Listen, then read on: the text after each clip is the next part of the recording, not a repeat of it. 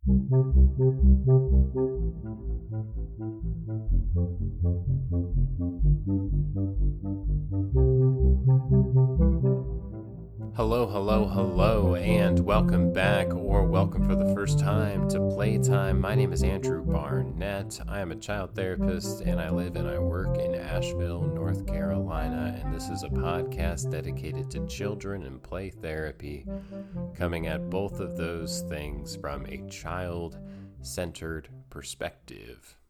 And before I get rolling with the topic of the day, I wanted to say that I am looking for some big, beautiful ideas. I have found this time where my life has been disrupted, where it feels like so much is up and present for us as a species. And I've been putting more thought into like, what is the best container possible for children to heal in? And perhaps the answer to that question is 50 minute therapy sessions, but perhaps even more than healing. I'm interested in different containers where children can develop, different ways of seeing children to allow them to develop some areas that may not even be necessarily related to struggle, but strengthening their intuition, strengthening their empathy, strengthening their character, and flowing with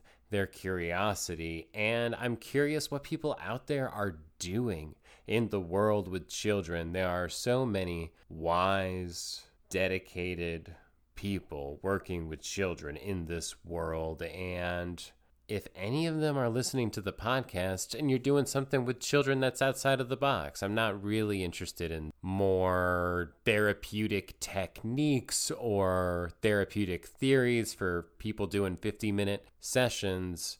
I'm more curious about even things that exist outside of that box. And so, if you are aware of something or if you are yourself are currently engaged in anything that sounds remotely like what I was just saying, be in touch. I'd love to hear about what you're doing and get a little inspiration from you. But without further ado, let's get to the topic of the day. And the topic for today is the spiral nature of healing. And I might as well go about explaining what the heck I even mean by that. It seems to me, in both working with people as a therapist, also in my own life, that when I am in a struggle, and if I've been in that struggle for a little while, there's a cyclical nature to that struggle. There are times when things are going all right, and there are times when things are going really poorly. There are even struggles that I can have, say, I'll keep it on the level of myself to start in terms of my relationships with other people, and a thing that just happens over and over again, or my own relationship to anything with any well i'm not trying to get too personal but with uh, with any of the various struggles that i could have as an individual i can feel a cyclical nature inside of those struggles. And when children come into therapy honestly when people come into therapy but let's say when children come into therapy they've often been struggling with a particular thing for a while and they're locked into that struggle. Parents are the people who communicate what children are struggling with most of the time when children come in. And they'll describe that the same thing happens in this setting or with this dynamic over and over again, or in their dynamic with their child when they're asking them to do something, or their child keeps doing this thing and is locked in. There's a cyclical, there's a circle. It's a closed circle. Let's say that. It's a closed circle. The same thing happens over and over again and there's no nothing new is involved, no progress is being made and it's actually maybe seems like it's getting worse, right? It seems like it's getting worse. And perhaps all disorders that anyone could have could all be some form of a closed loop. There's different points inside of that loop that we could experience. There could be moments where it feels better or it feels worse, but the cycle keeps happening all the same. And it is the cyclical nature of experience that I often present parents with when I'm first seeing them. I name it in terms of that therapy can be a cyclical process, that it's not some linear, straight line road towards health. And I name that both because it's true about therapy, but it, it's just true about people in general. But when I talk about it with therapy, what I name is that a lot of times when children come in, they start doing, say, better at some point. By better, I guess we mean they're healthier, they're happier, and the adults in their world are more pleased with them and connected to them.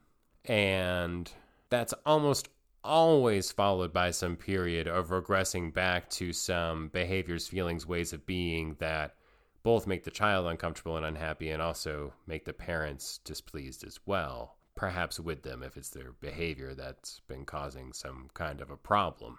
And on the front end, what I introduce is that that's going to happen. Just naming that it's going to happen so it's not some shock, that it's not seen as some sign that this beautiful arc that their child was on toward health has been completely derailed and it's a crisis, naming like it's normal, it's going to happen, and it's going to cycle back the other way. When I'm in that cycling back to regressive behaviors with the parents, I often like to use the symbol and metaphor of the spiral. You can imagine the a spiral as that cycle that somebody's on, right? Where you're circling back around and the circle that they have been on in their experience is closed. It closes up again. Beautiful symbol for that, I think, is the is the snake with the tail in its mouth, which symbolizes both eternal life and flowing and also symbolizes something that's eating itself and being destroyed and hurting itself. And I think that these closed loops can be very much like that. They honestly do ha- can have eternal life. They can live for a very long time. You can be stuck in a dynamic with someone forever, or with the dynamic with yourself forever, or inside of a way of being forever. But the spiral is a very different symbol and a very different metaphor and way of being than the snake eating itself in the closed circle. The spiral, as it's reaching back towards that point of reconnecting, doesn't reconnect. It moves off of that circle a little bit. Something new has happened, something new has been introduced. And that's the thing when the regression is happening again that I ask parents to notice. I ask them to notice if there's anything different in this cycle. I ask them to notice not just, say, the intensity level of the cycling that's happening or the quantity of behavior. Maybe those things look the same. Maybe they don't, but maybe they do. But often when I present that, parents will say back to me, like, ah, you know what? My child was they they took a little bit more accountability this time. They said that they acted in a way that they didn't want to act, or they said that they they named their feelings in a more assertive way when I talked to them about it. They, they let me know that they were feeling angry or sad in a way that I could connect to, or whatever that thing is. A lot of times it does appear to be related to emotional expression. It introduces something different. Now the circle isn't being closed again this time, it's off a little bit in its arc. It's started to become a spiral and it moves around again. And then each time that the circle happens, right? The cycling of life that we go through, each time this pattern that someone's still stuck in to some degree because it keeps happening, because this loop keeps happening. Uh, something new is introduced and it becomes an engine for growth. A spiral in nature is a symbol of growth and change and evolution.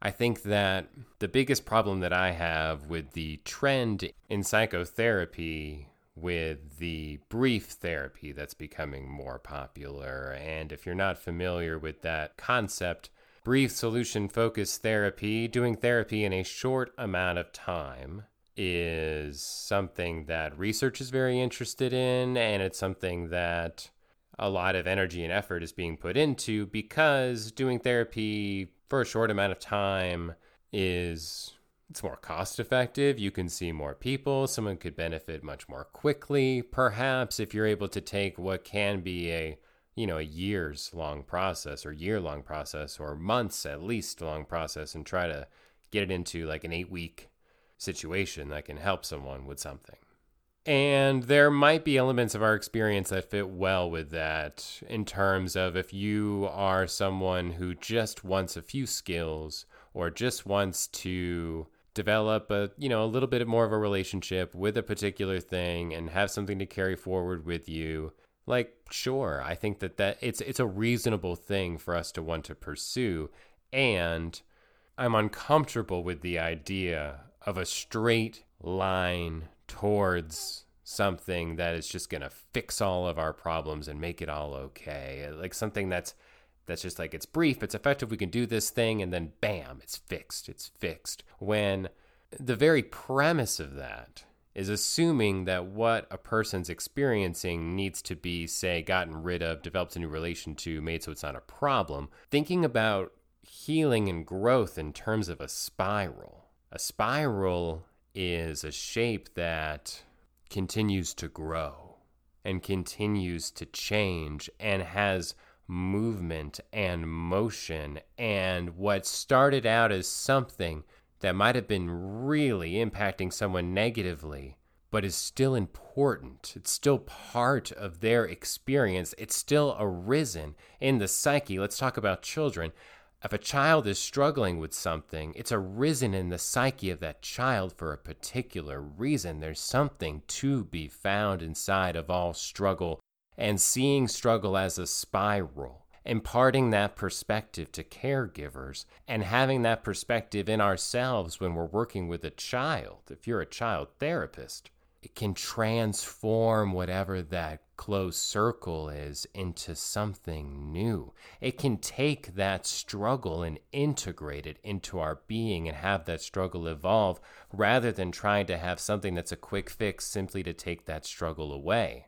But to take things back to the idea of brief therapy or short term therapy, I think that that idea of just straightforward linear progress, it's part of our culture and it's also part of where our profession is trying to head in many ways. And so I think that it, it can be a dangerous idea that we can get into our head. I think I know other therapists, and I myself have struggled with this at times, who, when a client is beginning to devolve a little bit or decompensate a little bit or regress to behaviors that they were doing previously after a period of maybe, say, appearing to be healthier, happier, and more cooperative, that that can be really difficult. That we can have this sort of like, oh, what's happening, and see it in a crisis kind of a mode, or then have thoughts about ourselves like, are we even effective in this job that we're doing in the first place? And like, can, should I even be working with kids?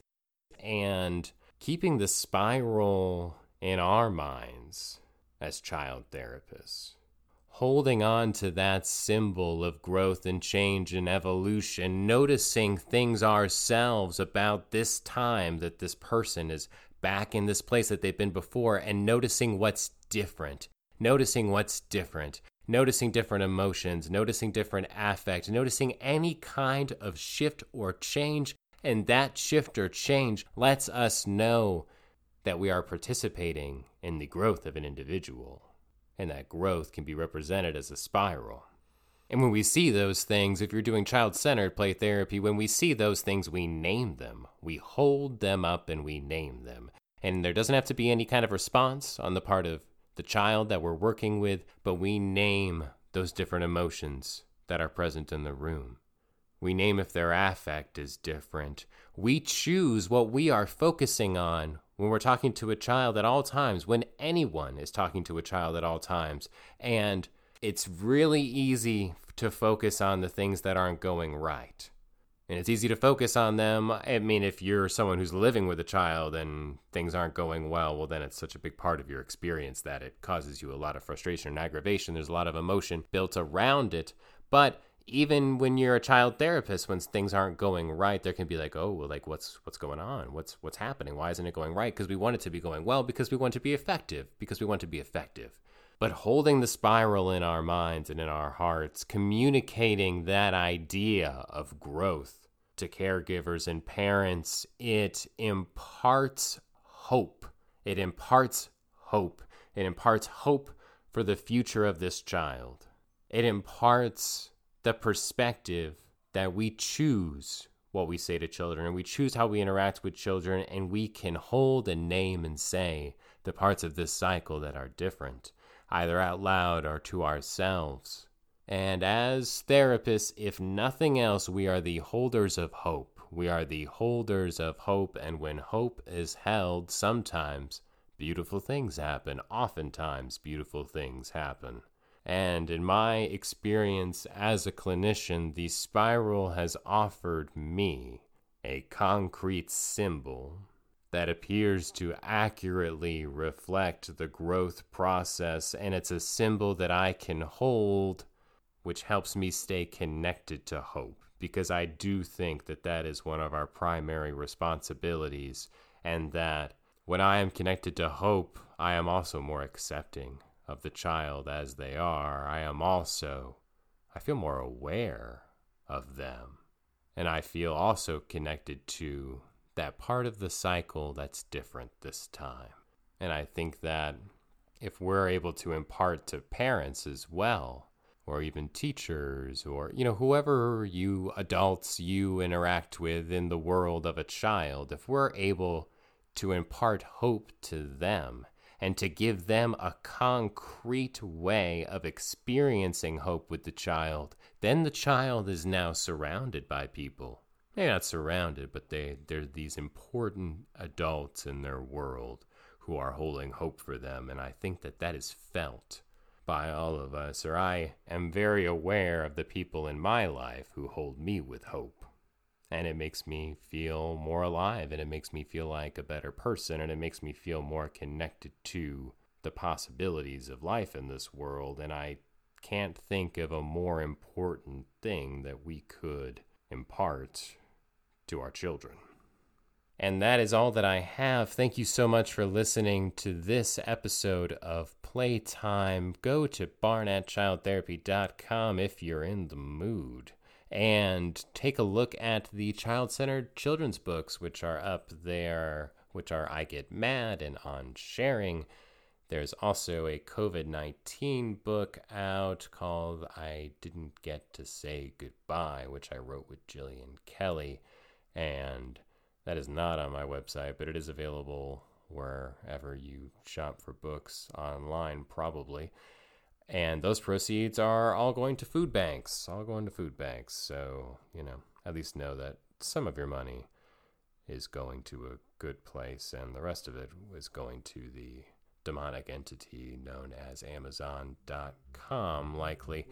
Please rate, review, subscribe, all that stuff. Get in touch if you would like to be in touch. I love hearing from people. My email, it's barnettchildtherapy at gmail.com. And yep, I will see you all next time.